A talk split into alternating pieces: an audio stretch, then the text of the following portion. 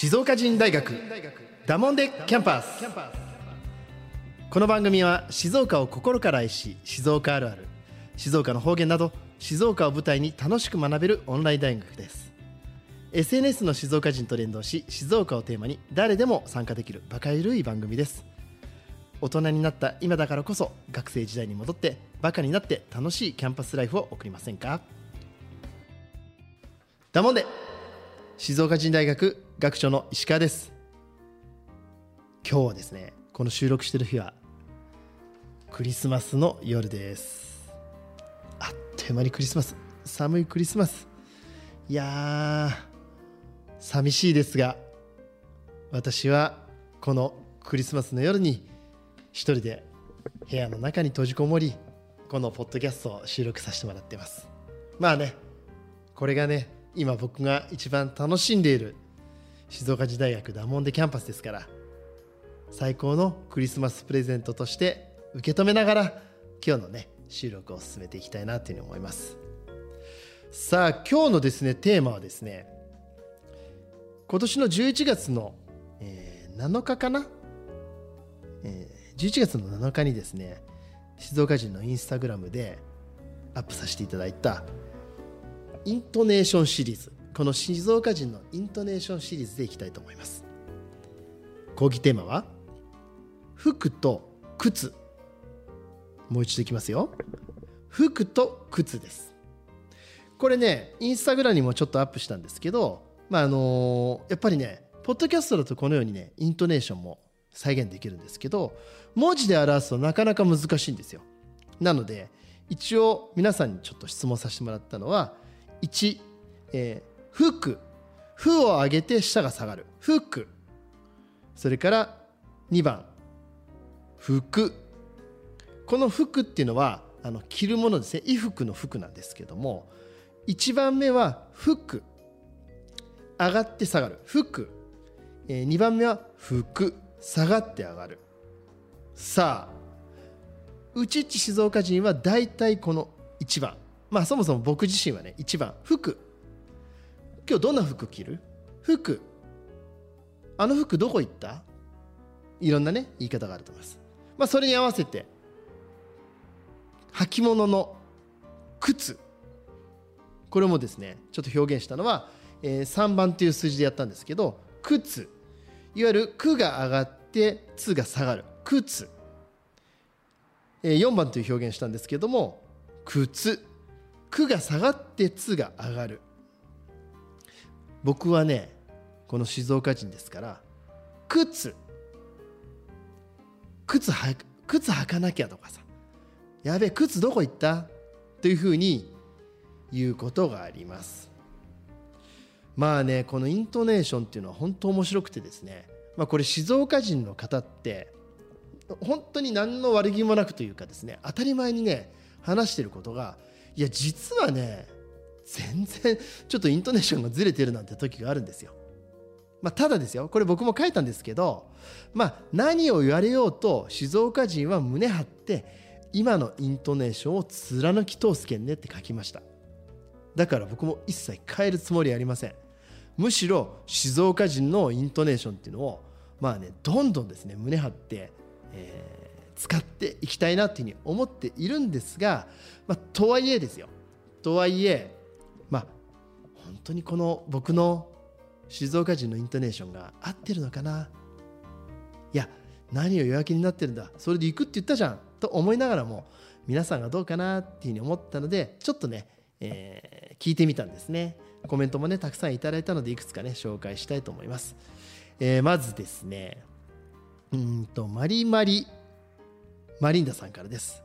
間違いなく1と3つまり、えー、服と靴ですね。東京で友達に驚かれた思い出。はい。同じくです。同じくですね。東京の方は多分この言い方に驚くと思います。服と靴ね。いいんですけどね。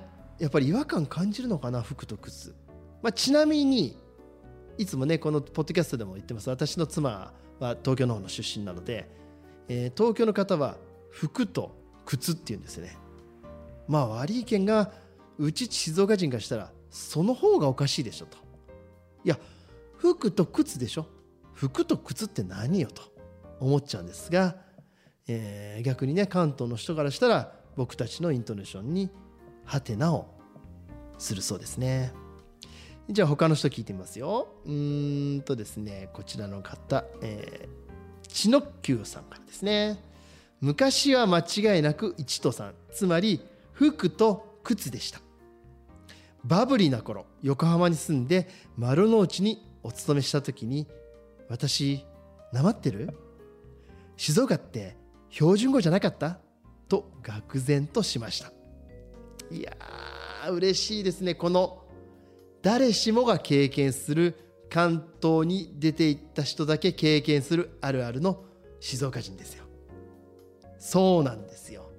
まあ僕もですねこの番組でも話してますけど大学の時に関東行きましたあ神奈川ですね。神奈川行きまして、えー、社会人で東京でお勤めさせてもらったんですが自信持ってですよ。自信持って服と靴って言ってました。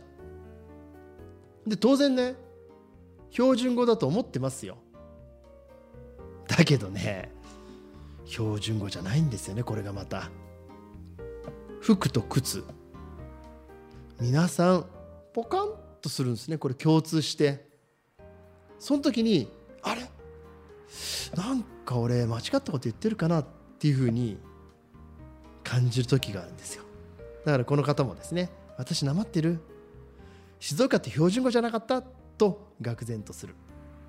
その通りなんですよね。里見コーポレーションさんもですね一緒だよ1と3つまり服と靴です。えー、静岡弁が標準語って言い張ってるけんね。素晴らしいです里見コーポレーションさん。その通り。いいんですよ。僕たち静岡人が標準語なんです。だから服と靴いきましょうね。えー、っとですね。あちょっと面白いネタですよ、えー、ミッシェルミッシェル・アッドヨツさん。ちょっとわかんないけどね、えー、都です。つまり富士宮の方かな。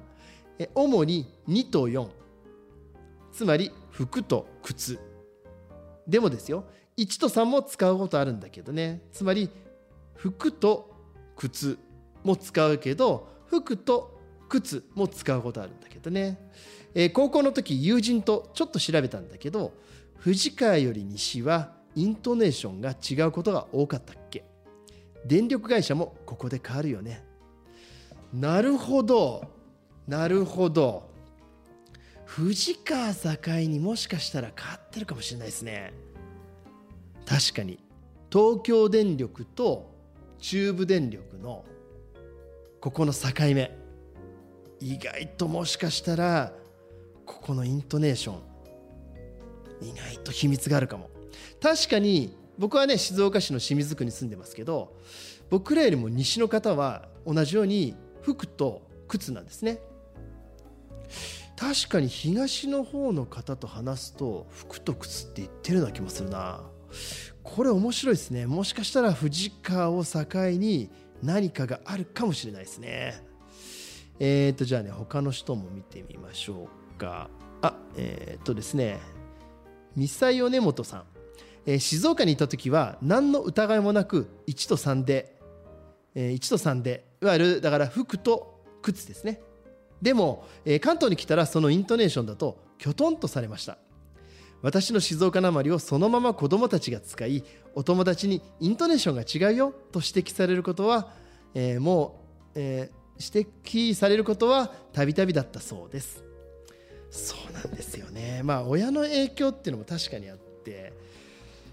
まあねうちの子たちもやっぱり確かに母親が当然ねメインで子育てしてくれてますので。あのーまあ、僕の静岡弁よりも母親の、まあ、ちょっと関東弁というか標準語に感化されるんですよ。ただですねこれがですよ。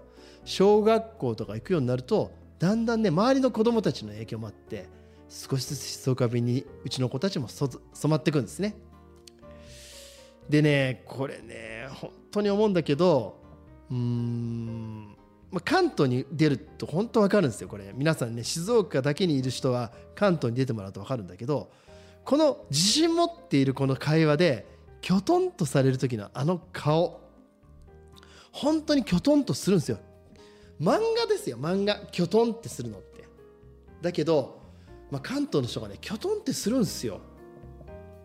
これをねちょっとね今後解明したいんだけど今日ねでもねあのコメントの中にありましたけどもあの富士海より西と東でもしかしたらこの服と靴きっとね何かがあるのかもしれません。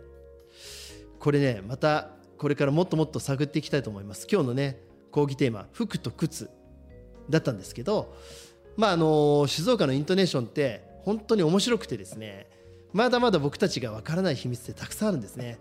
ぜひですねあのこの番組を聞いてくださっている皆さんの中でこの服と靴についてですね何か実はこんなことがあるんだとかですねいやいや服と靴ってここが境でもしかしたら何か秘密があるんだよっていう方がいらっしゃいましたらぜひねあのコメントお待ちしてますのでよろしくお願いいたします。またこのイントネーションシリーズぜひねやっていきたいと思います。さあクリスマスの夜も更けてきました。そろそろここでねエンディングとさせていただきたいと思います。